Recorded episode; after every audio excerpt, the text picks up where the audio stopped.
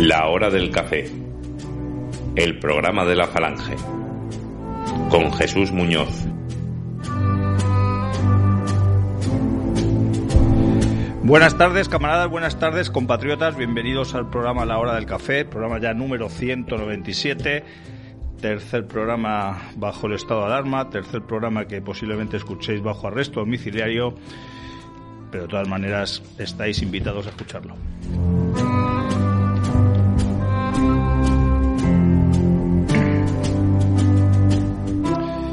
Como decía, programa ya número 197, lo estamos grabando el día 31 de marzo de 2020.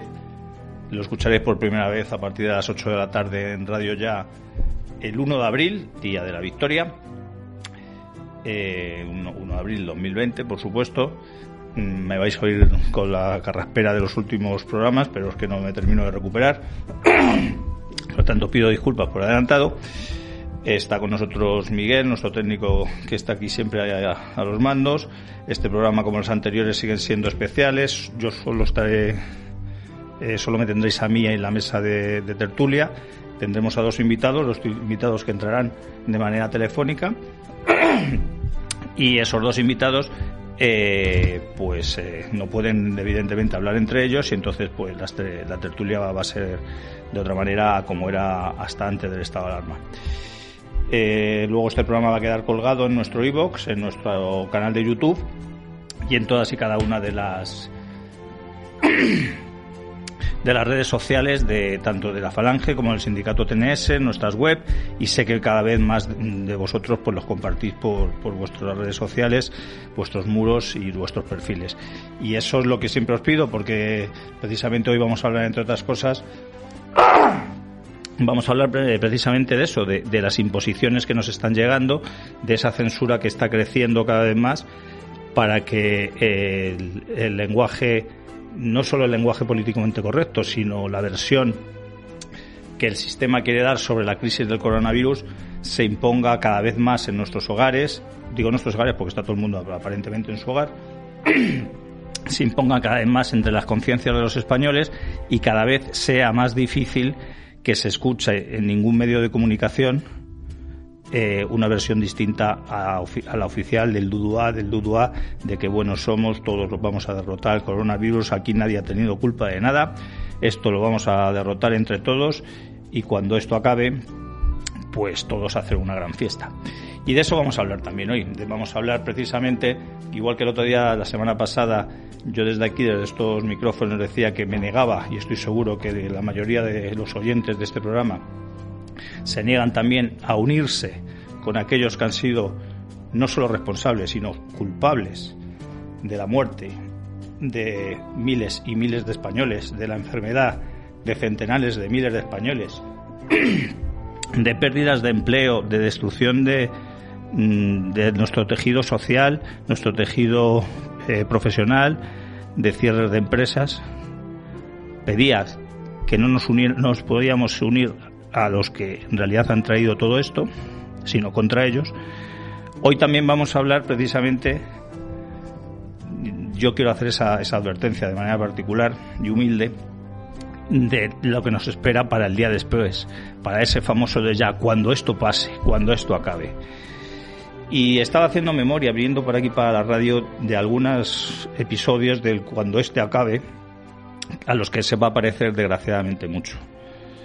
Ya no la colaron con el asesinato del, del almirante Carrero Blanco, presidente del gobierno, que en teoría solo fue ETA, y fue utilizado por todo el sistema, ya que ETA fue el brazo ejecutor del sistema, para traernos este sistema infecto y criminal. Nos la colaron unos años después, en la transición, con el atentado de los abogados laboralistas de Atocha, porque tenían preparado, y fue la mejor manera de hacerlo, la legalización del Partido Comunista. Nos la colaron con el autogolpe del 23 de febrero, que querían, lo que querían era apuntalar al régimen, y cuando les salió mal lo que fue el golpe militar, porque precisamente algunos de los militares que estaban eh, protagonizando ese golpe, como el teniente con el Tejero, abortaron el propio golpe y ese mismo sistema eh, utilizó la, esa oportunidad para acabar con el ejército, lo que quedaba del ejército del régimen anterior y por lo menos del ejército que podía ser fiel a España. Nos la colaron durante décadas con el tema del terrorismo etarra, al que cada vez le iban dando más haciendo que se cumplieran más sus objetivos. Y cuando por fin, desgraciadamente, tuvo que ser a raíz del asesinato de Miguel Ángel Blanco, ETA estuvo a punto de ser derrotada no por los políticos, sino por el pueblo que salió a la calle, que les hizo, hizo por fin que el miedo cambiara de bando, que les arrinconó, que se abalanzó sobre ellos, ahí apareció el sistema de nuevo para encabezar las manifestaciones, las pancartas y que ETA volviera a estar donde había estado hasta ese momento y hoy la tenemos en las instituciones. Nos la coló el sistema también unos años después con el 11M, que si aunque la versión oficial era que habían sido unos moritos, aquí nadie podía acusar al Islam de ello. Y si la versión oficial es que había sido no oficial, o bien ETA, o bien las cloacas del Estado, aquí nadie podía criticar tampoco al Estado ni al sistema. Y por lo tanto, también se fueron de rositas. No la volvieron a colar con el golpe separatista de Cataluña de 2017 tras el cual, cuando el pueblo por fin sale a la calle y está a punto de poner en su sitio a los separatistas y a todos sus cómplices, otra vez el sistema vuelve a encabezar las protestas, vuelve a encabezar manifestaciones y reconduce la situación para que hoy otra vez los separatistas estén en el poder. Y precisamente con esto el coronavirus van a salir también los pocos presos separatistas que quedan en prisión, aunque estén condenados a 15 o 20 años de cárcel. Nos la volvió a pegar otra vez el sistema cuando los atentados del Estado Islámico o quien fuera en las Ramblas y en Cambrils, para que nadie le echara la culpa ni al Islam, ni a la inmigración, ni a nada. Y nos tememos, por eso lo decía, que cuando todo esto pase, como lo llaman ellos, el día después, aquí nadie recuerde, o nos intentarán hacer que no recordemos, ni quiénes fueron los culpables, por su guerra ideológica, por su falsear datos, por su ocultar noticias que tenían, por su mala gestión, por sus chapuzas, por su no dotar a los médicos sanitarios y demás de medios para que pudieran combatir al coronavirus, de dejar abandonados a nuestros ancianos, a nuestros enfermos, y no la colarán, no la colarán si nosotros lo consentimos. Por eso, ese día después ese día de cuando esto acabe, si algunos no estamos aquí ya, pues porque o bien se nos ha llevado por delante el coronavirus, o no tenemos estos micrófonos, o simplemente no estamos con vosotros por otro motivo, no quiero dar ideas, quiero que vosotros recapacitéis y que nos la cuelen.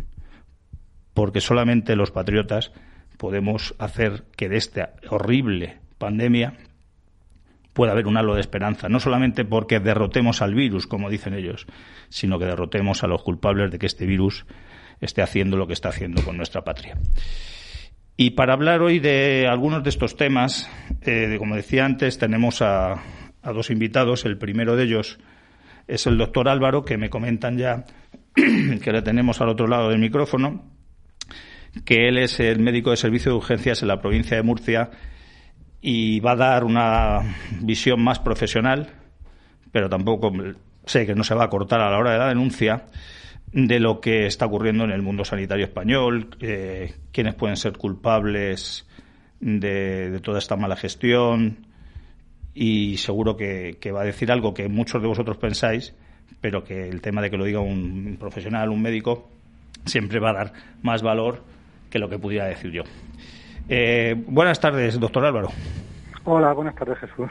Eh, bueno, nos vamos a tutear porque si no va a ser un poquito, entre que no nos estamos viendo la cara y si nos llamamos de usted, pues a lo mejor queda un poquito mal esta, esta comparecencia tuya aquí. Vale, perfectamente.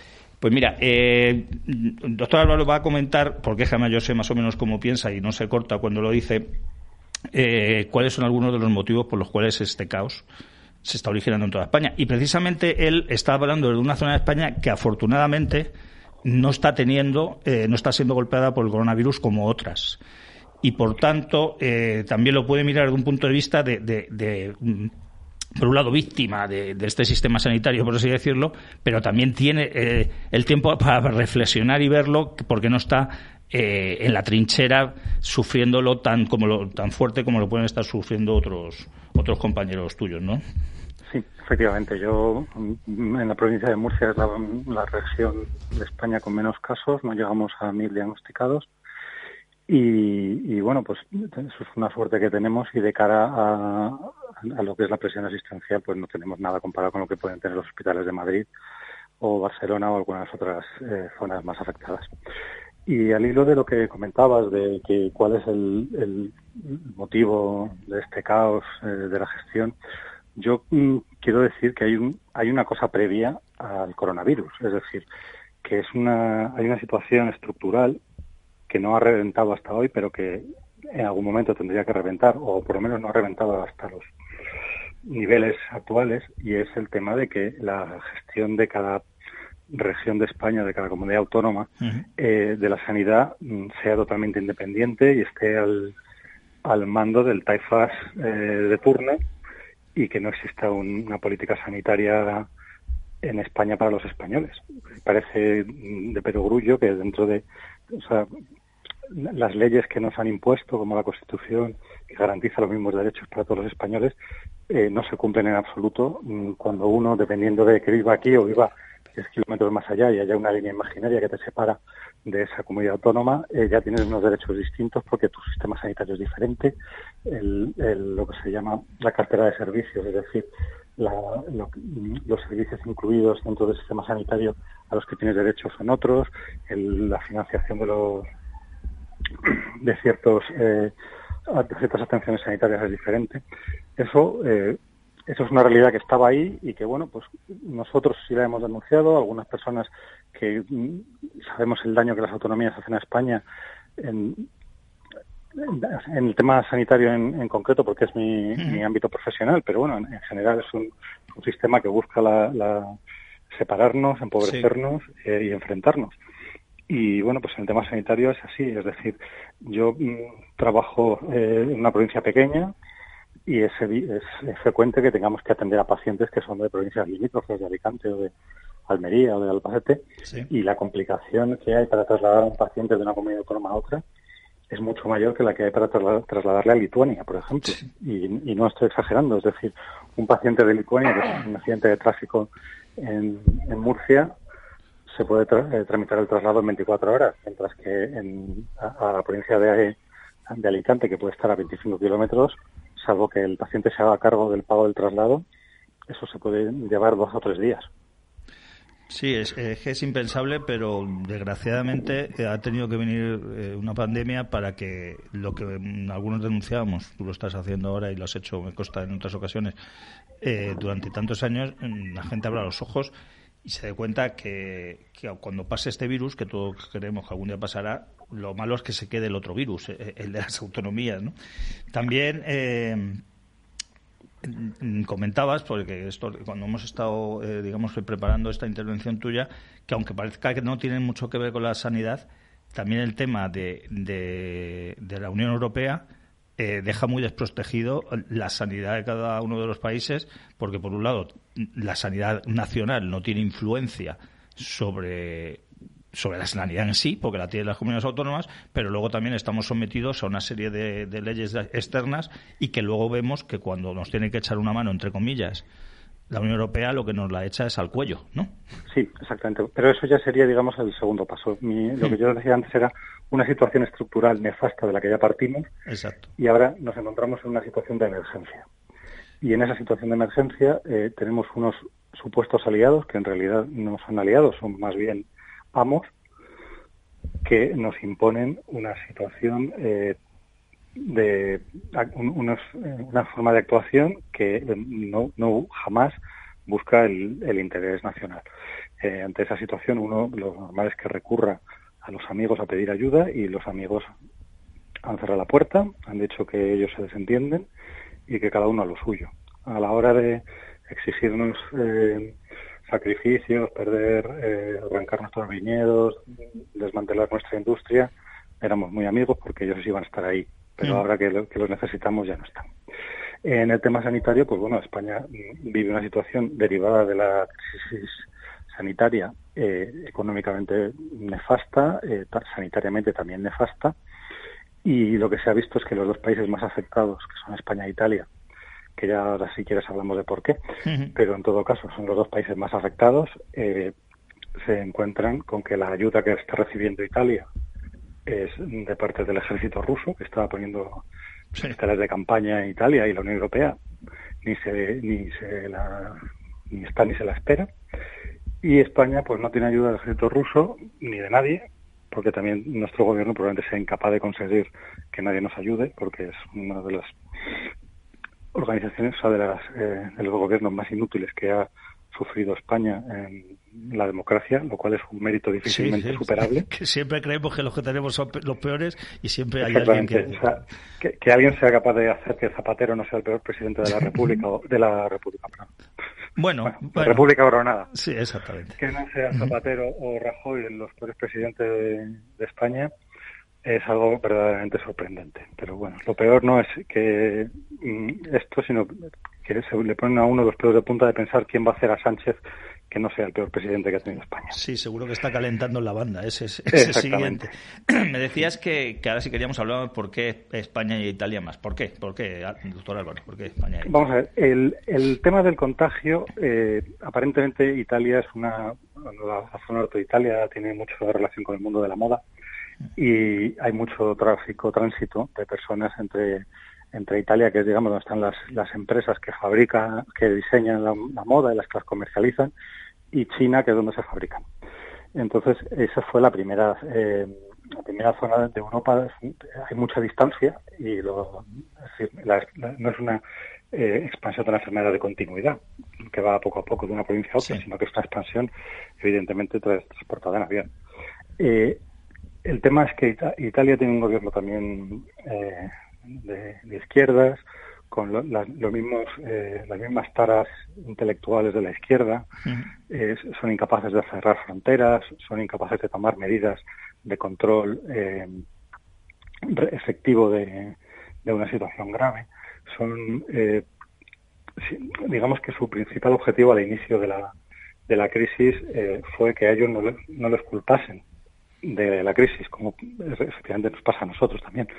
Entonces, eh, Italia actuó tarde, actuó mal, y mm, para la desgracia de España, al país al que España está eh, copiando cuando toma las medidas. ¿Cómo, no copiamos lo peor de, nuestro entorno?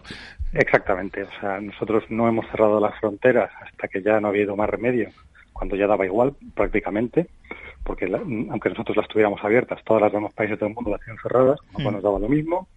Nosotros no hemos eh, previsto una expansión eh, de, la, de la epidemia eh, de cara a tener los hospitales de campaña montados, no 15 días después de la epidemia y con miles de muertos y con los centros sanitarios colapsados, sino que los hemos hecho a posteriori y eso que teníamos un aviso teníamos a Italia que iba, digamos, 10 días por delante, nosotros hemos permitido, para poder justificar, porque todo el motivo este de no, de no tomar las medidas a tiempo, a nadie se le escapa, que es un motivo plagado de ideología.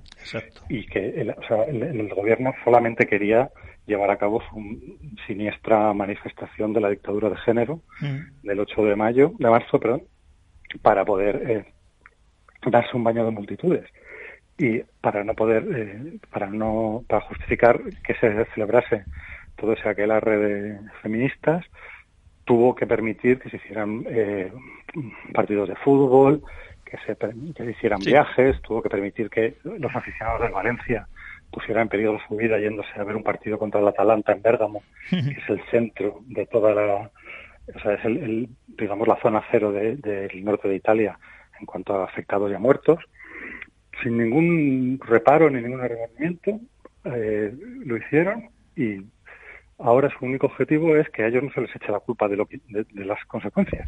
Sí, pero además yo decía estos días, tanto por redes sociales como en los anteriores programas, que vamos a suponer, vamos, no hay que suponer, todos eh, sabemos la maldad de, este gobierno, porque aunque no hubiera existido el tema de coronavirus, ya teníamos bastantes razones para, para acusarles de querer lo peor para España y los españoles. Pero vamos a suponer que esa maldad ellos las sabían, pero dijeron, bueno, como son inteligentes, pues a partir del 9 de marzo tienen una batería de, medidas preparadas para luego aparecer como buenos gestores. Es decir, comerían el coco a los suyos y a muchos españoles de que no han tenido nada que ver con la propagación eh, como bien decías tú, a, raíz de las manifestaciones y todo lo que se permitió cercano en ese fin de semana, pero a la vez, a partir del 9 de marzo, ya tienen preparados eh, millones de respiradores, de mascarillas, de guantes, de, material para los sanitarios, tienen preparados hospitales de campaña y esto a lo mejor en 15 días se habría reconducido la situación, evidentemente iba a haber víctimas, no estaríamos hablando de la víctima que estamos hablando hoy, y podían haber hasta sacado pecho de lo bien que la habrían gestionado. Como a ellos les da igual la vida de los españoles,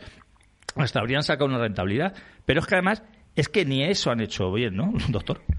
Sí, pero es que también ahí volvemos al principio. Es decir, tenemos un mal endémico y estructural que son las autonomías.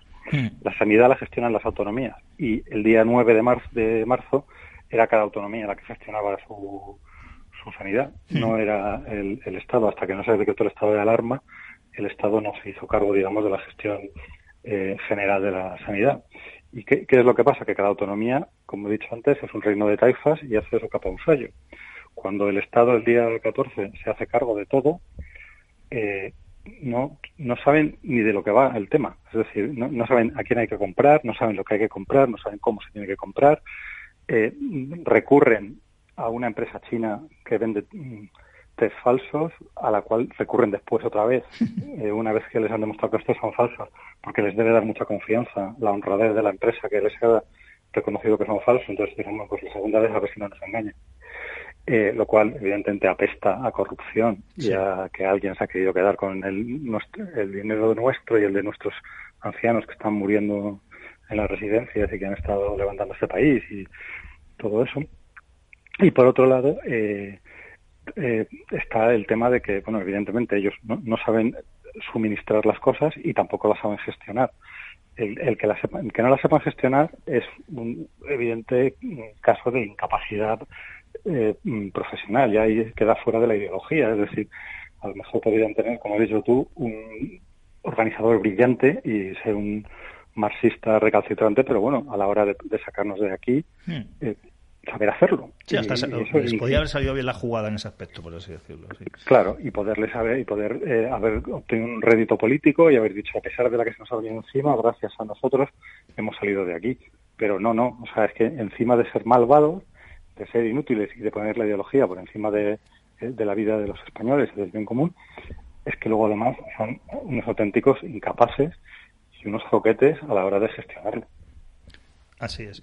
Precisamente me está viendo a la cabeza que las primeras comparecencias de Pedro Sánchez hablaba de cuando estaba justificándose para el estado de alarma, decía en las próximas semanas posiblemente se lleguen a los 10.000 casos. Eh, las cifras que de hoy aquí, como nuestros oyentes empiezan a escuchar el programa a partir de mañana miércoles y luego en, enlatado, en, tanto en Ivos en YouTube, unos días después, las cifras que vemos aquí desgraciadamente se van a muy, corto, muy cortas pero por muy cortas que se queden, ya estaremos no en los 10.000 casos, sino en los 100.000, y lo que tendremos serán los 10.000 muertos. Eh, entre ellos, y es a lo que iba, eh, entre los contagiados, un índice eh, extraordinariamente alto y extraordinariamente grave de, compañeros tuyos, de sanitarios, lo cual es de perogrullo, pero hay que recalcarlo. Por un lado, hace que vosotros propaguéis la enfermedad sin quererlo, porque estáis infectados, a pacientes que a lo mejor van con un eguince de tobillo, que esos a su vez cuando lleguen a sus casas o a sus lugares de trabajo, donde sea, también lo seguirán propagando. Y por otro lado, que si vosotros os tenéis que retirar durante un momento de la trinchera, por así decirlo, los enfermos de coronavirus quedan, quedan desatendidos. Eh, ¿Eso cómo se está viviendo dentro del sector sanitario, por así llamarlo? Mm, vale, bueno, vamos a ver. Mi, experiencia aquí no es directa, porque como hemos comentado al principio, yo afortunadamente vivo en una zona en la que no tenemos eh, prácticamente casos y nosotros digamos que de momento no hemos tenido ningún compañero afectado y no tenemos una, una situación eh, que nos altere, pero sí que por referencia yo hice la residencia en Madrid, conozco muchos médicos, sobre todo en el hospital clínico, que es uno de los que también estamos afectados. Mm. Y, y, bueno, pues ahí lo que lo que vemos es, es eso, que se nos exige una dar una situación, una respuesta profesional que evidentemente por ética profesional y porque bueno pues uno cuando es médico y tiene los conocimientos para poderle salvar la vida o mejorarle la salud a alguien pues tiene que ser muy ruin para negarse a hacerlo eh, ante una persona que está sufriendo y pues normalmente yo creo que eso no se da. Entonces, claro, uno, eh, digamos que no toma en consideración su propia salud, sino la salud del que tiene enfrente. Es misión del Estado o de la comunidad autónoma o del gobierno central, el que administre la, la sanidad en cada momento, el garantizar la seguridad de sus trabajadores, porque lo mismo que garantizan, o sea, que exigen las leyes que un constructor eh, obligue a sus eh, trabajadores, a, llevar, a sus albañiles a llevar casco o a llevar correajes para no caerse de, la obra, o que se garantiza que un conductor de autobuses tenga bien la vista, o cualquier otra medida evidente, pues a los sanitarios que se ponen en peligro con un virus eh, potencialmente letal debería dárseles protección. O sea, lo que es absolutamente demencial es que esté el Internet plagado de tutoriales de cómo hacerse un traje de protección con una bolsa de basura. Sí. Si, si realmente con una bolsa de basura uno se puede proteger, ya podría la administración poner a gente a fabricar trajes con bolsas de basura. Sí. Si, si, es que realmente son eficaces. Y si no son eficaces, entonces nos están mandando al matadero. De hecho, creo que ha salido publicado, no sé si ha sido hoy, yo lo he visto hoy, en un periódico nada nada sospechoso de ser enemigo de la ideología imperante, mm. como es el New York Times, en el cual a los sanitarios españoles se les llama eh, kamikazes de la salud. Sí. Porque dice que van a pechos descubiertos a enfrentarse con, el coronavirus. Eh, vuelvo al tema autonómico. Yo siento ser pesado, pero. No, no, es, que, hay que ir a la raíz del problema. Si no, nos quedamos en las hojas y entonces no. Claro, considero que es la clave de todo. Es decir, mientras que hay servicios de urgencias como el mío, en, las, los cuales estamos, eh, no, claro, evidentemente, ante la alarma nacional nos han pedido vacaciones, nos han pedido días de libre disposición, etcétera. Entonces estamos eh, el 100% de la plantilla disponible, trabajando y con una presión asistencial menor incluso de la, de la normal antes de, la epidemia. Hay otros sitios donde hay compañeros de baja, hay compañeros eh, que no pueden dar más abasto, turnos mal cubiertos, eh, una situación de, en la cual los pacientes, los compañeros, los médicos, enfermeros se encuentran exhaustos y nosotros allí mano sobre mano. ¿Por qué? Pues porque somos de una autonomía distinta y como parece que la barrera, la frontera autonómica es absolutamente infranqueable, pues a nadie se le ha ocurrido o bien mandar un retén de médicos de Murcia a otro sitio donde haga más falta o bien traer pacientes de otro sitio donde estén saturados y llevarlos a otro hospital. Yo las imágenes que he visto, no sé si era del hospital de Leganés, de las urgencias, de personas tiradas en, el suelo, en alfombrillas, a mí me parece que eso es o sea, para, organizar una revuelta civil no se puede permitir que haya hospitales vacíos y esa situación sea así. Sí, porque yo he visto... Es comprensible que se escapen los pacientes. Yo me escaparía de un hospital. Luego me persigue la policía. A quien tiene que perseguir la policía es el responsable de que yo no pueda recibir atención sanitaria. No a mí, que, que a pesar de no recibir atención sanitaria me quiero ir a mi casa y no me deja. Así es. Eh, como nos estamos quedando sin tiempo, de todas maneras, eh, ya adelanto a los oyentes que seguro que durante toda esta crisis, que va a durar bastante, eh, si sigo yo el, micrófono, Nacho Larrea, cuando vuelvo, seguro que, te volveremos a llamar para analizar los siguientes pasos. Antes de pedirte lo que sí que me quería que me, que me contaras, o por lo menos tu, impresión, es esa ocultación de noticias en los grandes medios de comunicación de las desgracias. Es decir, sí, nos dicen que esto es muy grave, nos hablan del número de muertos, pero no salen imágenes que en otros momentos no les, no les han dolido prendas en publicar que podrían a lo mejor llamar a esa indignación que tú estabas haciendo ahora. O sea, esa manipulación absoluta por parte, bueno, también salido la noticia de que las dos grandes cadenas de comunicación se van a llevar entre ellas 15 eh, millones de, de, subvenciones cuando han ganado el año anterior entre las dos más, de 300 millones de, de euros, ¿no? Pero e, esa manipulación... Serían, los 15 millones que les sobraban después de comprar los trajes de protección. Es lo justo a lo que iba, que esa indignación se tendría que agravar en vuestro caso, que va a ir dinero a la prensa para que silencie lo que os está pasando, en vez de ir a, de verdad, ya que nos hablan de una guerra, en la economía de guerra se pone todo al servicio de, las armas o de la defensa e, eso os, tiene que, causar aún más indignación ¿no? a los profesionales. Bueno, yo, yo creo que la guerra la está viviendo el gobierno para mantenerse en el poder. Entonces, evidentemente, hacen política de guerra y ponen a los medios de comunicación al servicio de, la victoria, que es mantenerse en el poder. Dicho lo cual, eh, sí, es, evidente que hay una, una asombrosa uniformidad. Ya, vamos, el, mensaje único en los medios de comunicación lleva existiendo desde bueno pues desde que existe la democracia exacto pero eh, siempre había digamos unos pequeños matices alguna pequeña variación pero lo de ahora es que es un mensaje monolítico es el mismo da igual el periódico que abras la radio que escuches salvo la, pequeños medios digamos y me vas a permitir, no es un desprecio, pero es la triste realidad, que son medios, digamos, marginales, como sí. Radio Ya, etcétera, eh, nadie está dispuesto a decir la verdad, nadie se puede salir ni a coma de la verdad oficial y la verdad oficial se impone a la gente.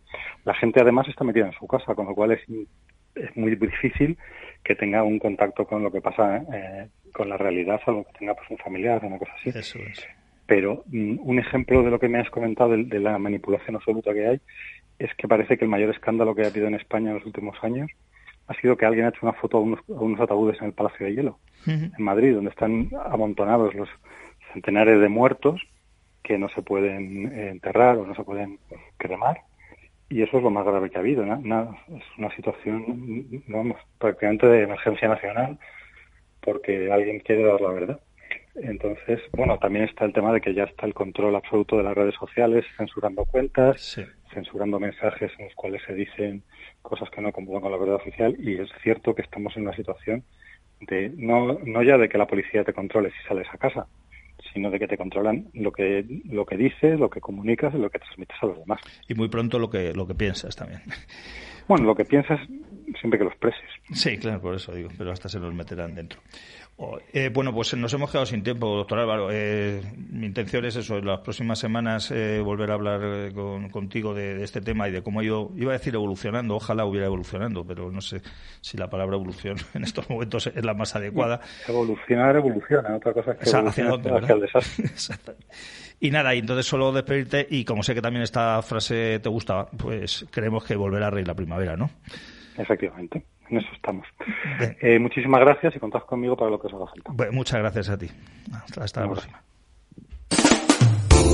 Fórmate en el Centro de Estudios Profesionales Camino Real. Grado medio oficial y online con numerosas oportunidades laborales en Auxiliar de Enfermería, Emergencias Sanitarias, Farmacia y Parafarmacia. Nuevos cursos. Matrícula abierta desde el 3 de marzo. Infórmate en formacionprofesionalcr.com o en el 91 675 1535. Camino Real, ciclos formativos de calidad. Taiwán un país con 23 millones de habitantes excluido de Naciones Unidas y de la Organización de Aviación Civil Internacional. Potencia económica, Taiwán es líder en investigación. Durante 2018 ha dado servicio a más de 70 millones de pasajeros en sus 17 aeropuertos. Sin embargo, no le es permitido tomar parte en decisiones cruciales con un territorio superior al de otros 123 países del mundo. Taiwán, lugar clave para la seguridad y eficacia del transporte aéreo en Asia, debe tener su sitio en la Organización Internacional de Aviación Civil. Apoya la participación significativa de Taiwán en la ONU y en la Organización de Aviación Civil Internacional. Para más información, visite el Facebook de Taiwán en España.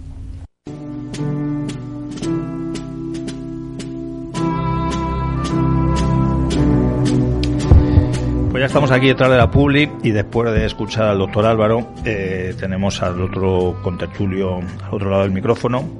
Antes de nada, quiero recordar a nuestros oyentes que la próxima semana, eh, como ya es, aunque no lo parezca, ya Semana Santa, en esta semana no se va a emitir el programa nuevo de la hora del café, posiblemente se reemita este, si sirve la palabra reemitir, y este o alguno de estos últimos anteriores sobre este tema pero ya después de Semana Santa estaremos todos aquí. No sé si ya estará aquí Nacho Larreo. Seguro que si no puede venir le tendremos al teléfono y nos contará por qué no ha podido venir estas semanas. Pero evidentemente su intención era venir, pero como no te dejan salir ni de dónde estás, que nos lo cuente él mejor. Y hoy sí que tenemos al otro lado del micrófono a Manuel Andrino, jefe nacional de Falange, que está haciendo todas las semanas una valoración eh, de, de, la, de la situación que desgraciadamente eh, cada semana es peor. Eh, ¿No, Manuel? Buenas tardes.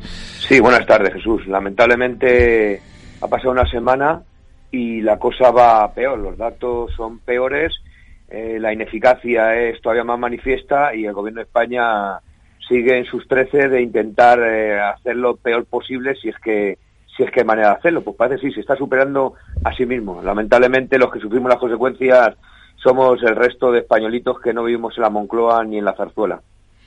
Así es. Eh, ha hecho mucho hincapié el doctor Álvaro en su intervención.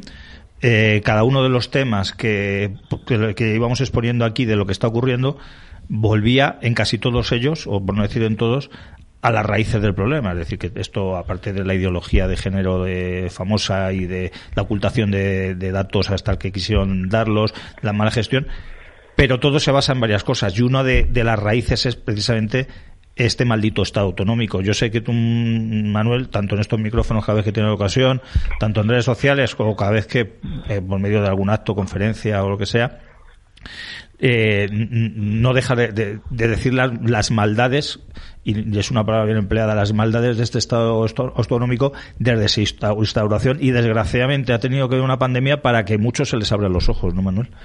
Sí, bueno, a estas alturas de, de la película, de la triste realidad, estamos valorando si se, si se llevan enfermos de una comunidad autónoma a otra, pero esto cómo es posible todavía a estas alturas, no sé. Creo que para que aquí hay que pasar algún tipo de frontera para ver si te admiten en un hospital o te dejan de admitir en una UCI, es que esto no tiene ningún sentido. Pero ¿cómo es posible que, que haya cupos también para atender a las personas que están contagiadas y que se están muriendo? Es que no de verdad, no hay un mando único, no hay un ministro de Sanidad, no hay un gobierno de España que sé que centraliza todo este tipo de gestiones y que para, eso se ha creado el estado de alarma, para que no haya gobiernos ni reyerzuelos por ahí autonómicos que hagan lo que quieran y de su capa un sallo, pues parece ser que no. Parece ser que está haciendo cada uno lo que le viene en gana y allá donde le viene en gana. Efectivamente, este Estado autonómico nosotros llevamos denunciando cuarenta y tantos años que es una ruina, un caos, y que lejos de solucionar los problemas los multiplica por 17, pues lo está demostrando con creces y además lo está demostrando con muertos y con heridos, que es lo peor de todo todavía.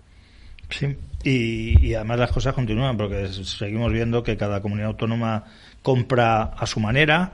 Eh, dependiendo del partido que esté en esa comunidad autónoma gobernando, hace más o menos caso al gobierno de turno o, o, le critica, pero solamente le critica por razones electoralistas pero aquí nadie, como tú me has dicho, se remanga para decir vamos todos a uno a luchar en esto, porque se están muriendo españoles, españoles de Murcia, de Madrid, de Barcelona, de León o de Canarias. Y, pero y, mucho me temo, Jesús, que yo creo que se está utilizando, hay que tener en cuenta que los sistemas informáticos que de cada autonomía gestionan eh, los hospitales de esa, de esa región precisamente.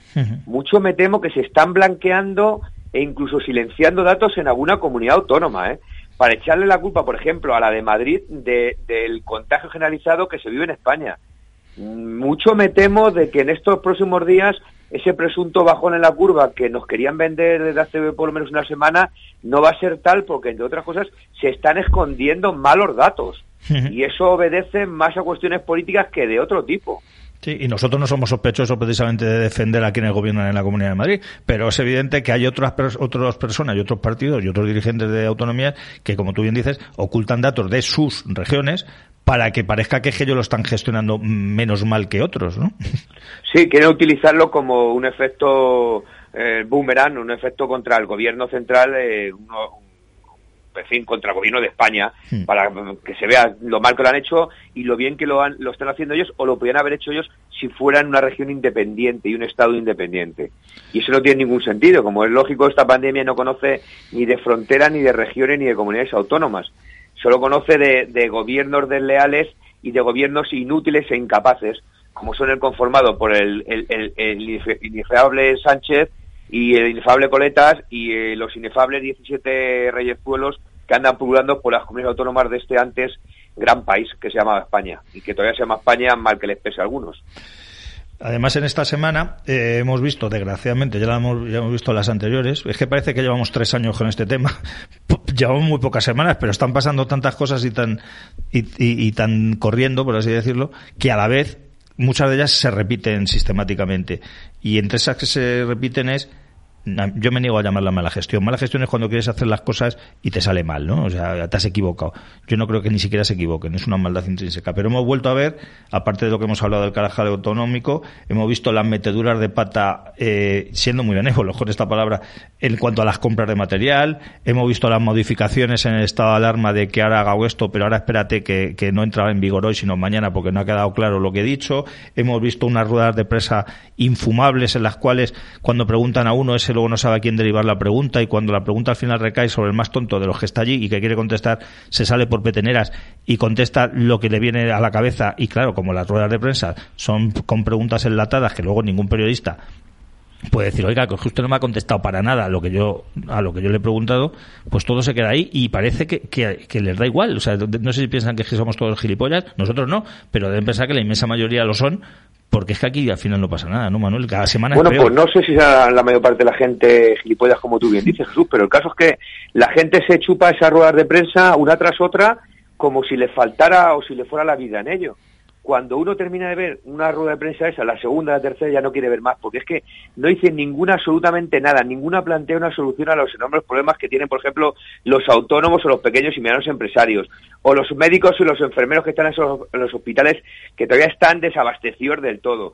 o esos policías o guardias civiles, esos militares que se van a la calle a jugarse el tipo, a jugarse el tipo contra el coronavirus porque no tienen medios para, para evitar el contagio eh, eso, eso, eh, esos barrenderos, esa gente, ese personal de limpieza, esa, esa gente que vive y trabaja prácticamente día y noche en la residencia de nuestros mayores, que por cierto, ahí hay que incidir en que la mortalidad está siendo, pero, pero vamos, es que está cubriendo cualquier tipo de récord. O sea, es impensable lo que está pasando en las residencias públicas y privadas ante la dejadez de unos gobiernos que no sé muy bien en qué están pensando. Bueno, sí, están pensando en aplicar una eutanasia que se van a aplicar, eh, se van a evitar eh, tener que aprobarla con los votos del Parlamento y la están aplicando de continuo durante todas estas semanas, está claro.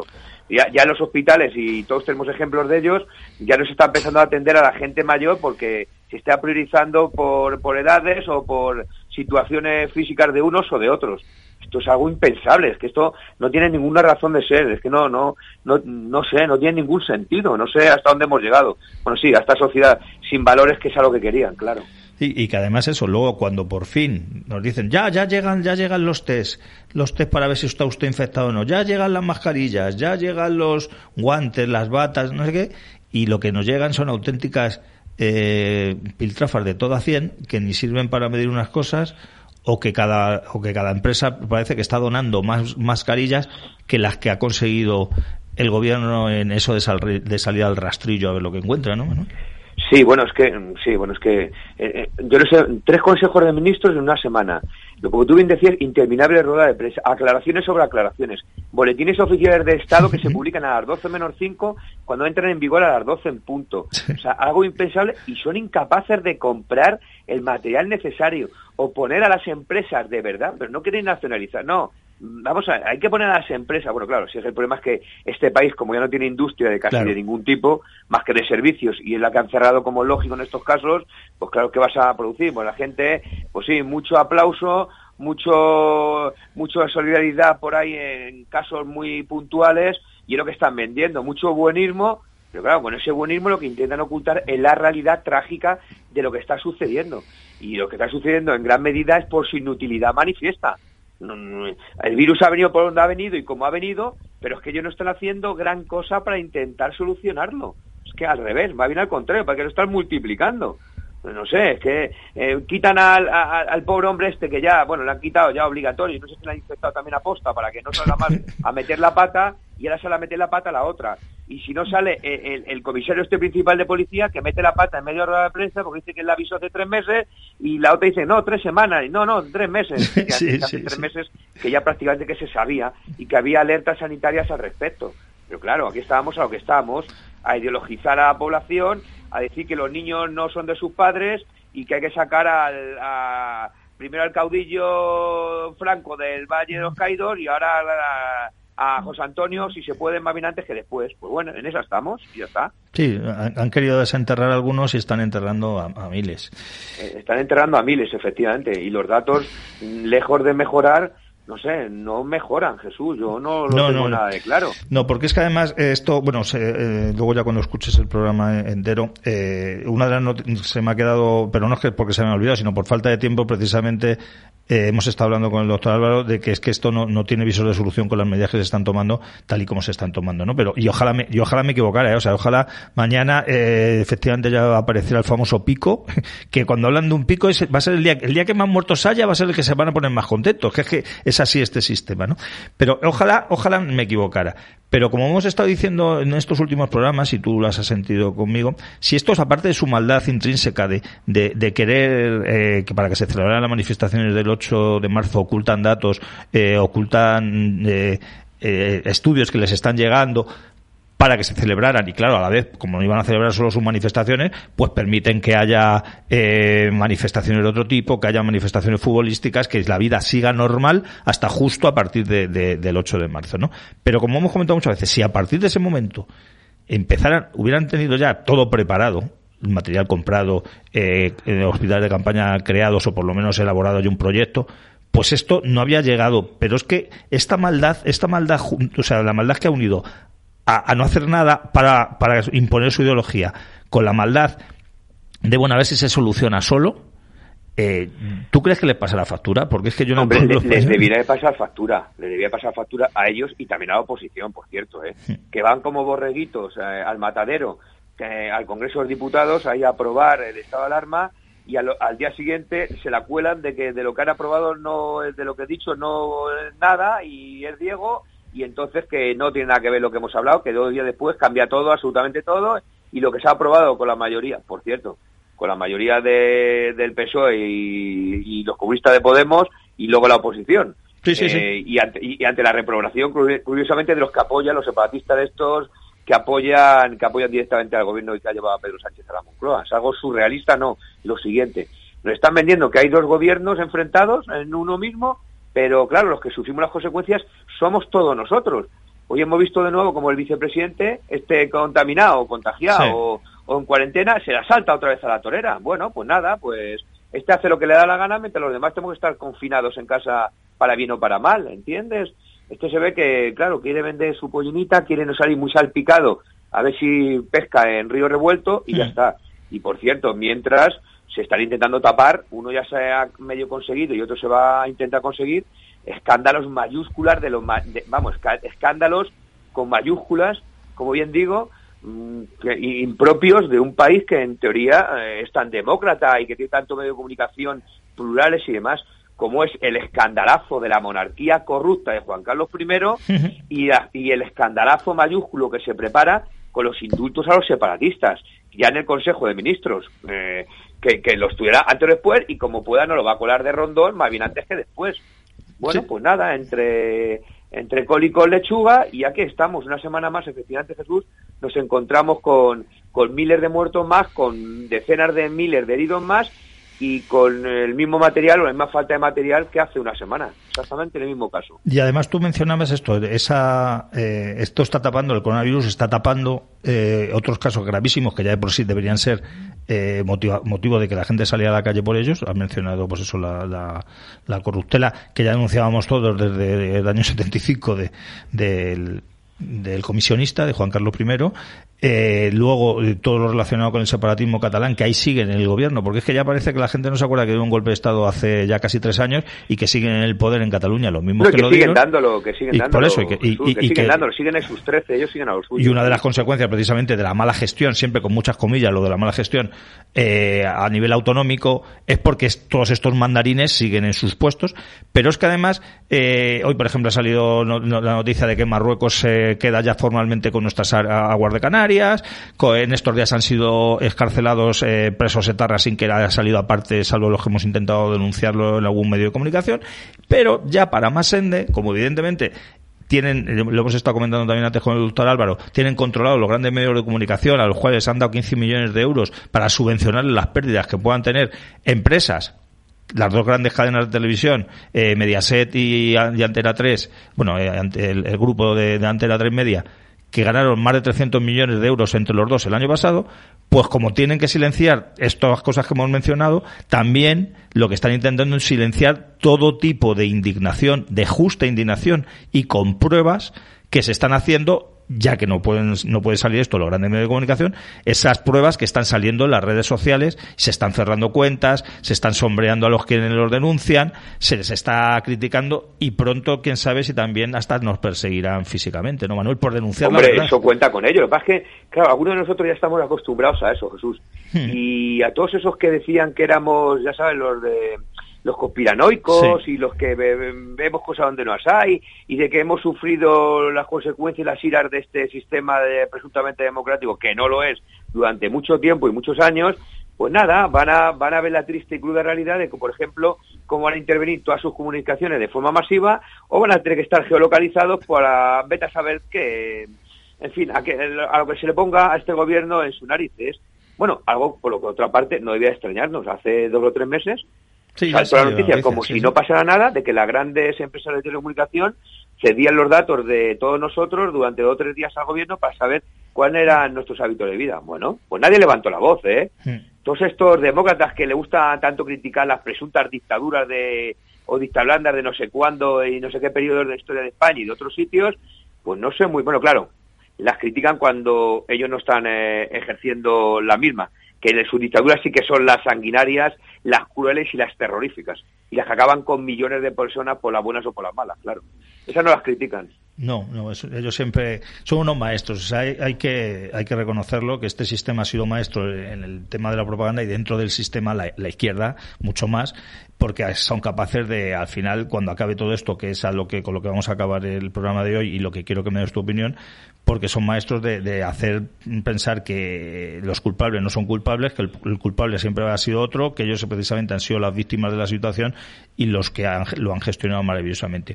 Y decía que íbamos a acabar con esto en estos poco más de cinco minutos que nos quedan, porque yo además he empezado, empezado el programa con, con un llamamiento, digamos, eh, de alerta, ¿no? Ahora que se estila tanto lo de la, alerta antifascista y estas cosas, de alerta de, que nos van a intentar otra vez eh, hacer la jugada, nos van a hacer el 3-14 y he puesto una serie de ejemplos que no voy a repetir ahora de, de cada vez que el sistema ha utilizado cosas para reconducir la situación y aparecer ellos como los buenos y, los otros como los malos.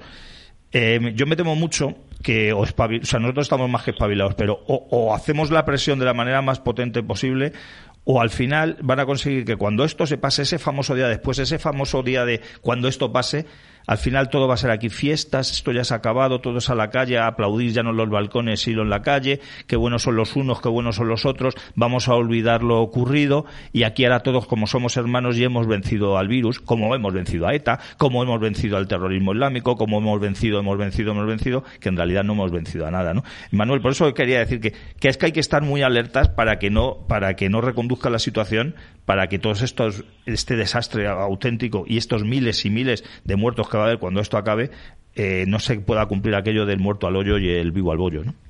Sí, porque además es que mm, lamentablemente eh, hay miles y miles de españoles que están enterrando a, a, sus finados eh, a escondidas, hmm. de mala manera. Hoy me decían que hay gente, hay cinco y seis días para, para incinerar los cadáveres, aunque no quiera, lo tienes que incinerar no puede acompañarte más que dos personas, en fin, bueno, esto es un auténtico y desastre y entonces eso no hay que olvidarlo, pero no hay que esperar solo a ese final, Jesús, hay que estar en el día a día, en el minuto a minuto, hay que estar dándole, dale, dale que te pego la matraca, nos sombren los, los Twitter, los Facebook, las páginas, nos intenten a, a callar, nos denuncie la Fiscalía del Odio, la policía venga a detener, da igual, hay que, hay que luchar contra todo y contra todos.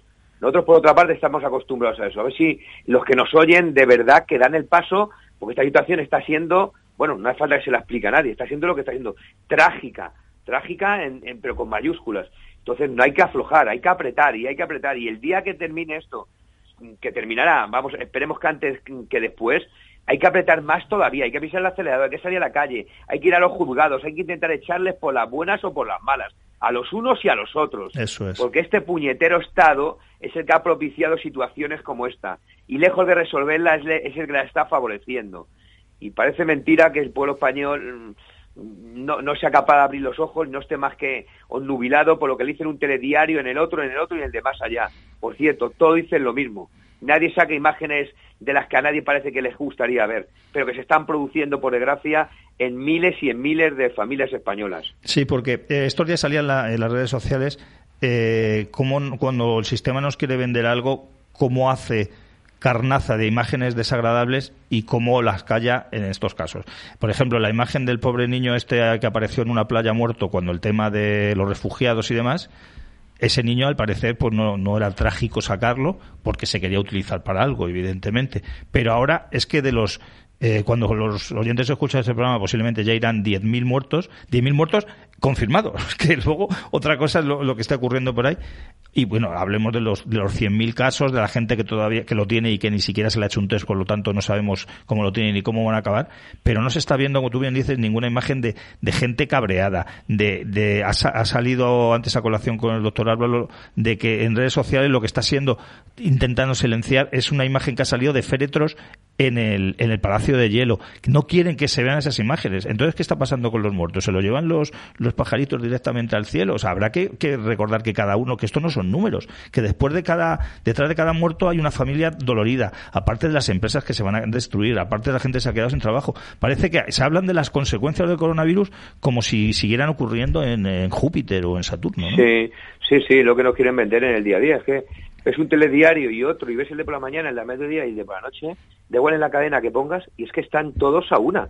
Yo creo que lo de los 13 millones que tú hacías referencia antes deben ser pocos, ¿eh? deben ser alguno más. Si no, no puede ser que se vendan prácticamente todos por un plato de lentejas.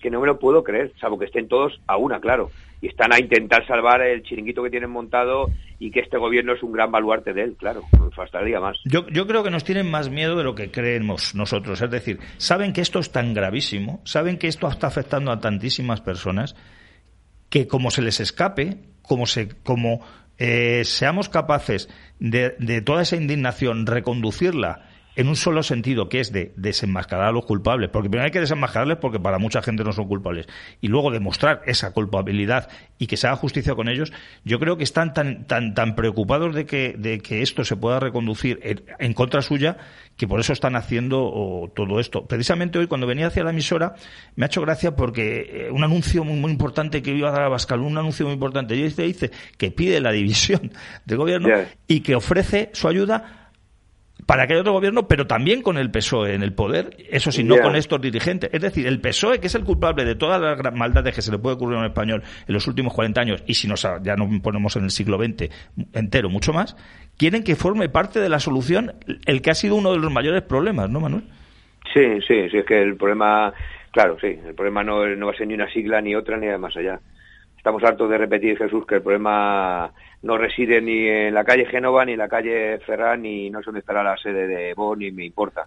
El problema reside en este puñetero sistema que permite situaciones de esta, que no establece de verdad mano dura para cuando hay que utilizarla, sino que la utiliza con aquellos a los que eh, no da, no reímos las gracias al discurso este políticamente eh, democrático y corrupto y gracioso que, intenta silenciarnos no desde ahora, sino hace cuarenta y tantos años. Con nosotros que no cuenten, desde luego, ni para gobiernos de concentración, ni tengamos diputados, ni los tuviéramos, ni nada que se le pareciera. Si nosotros tuviéramos esa situación, lo que intentaríamos era acabar y derribar justamente este estercolero en el que han convertido a España, entre unos y otros.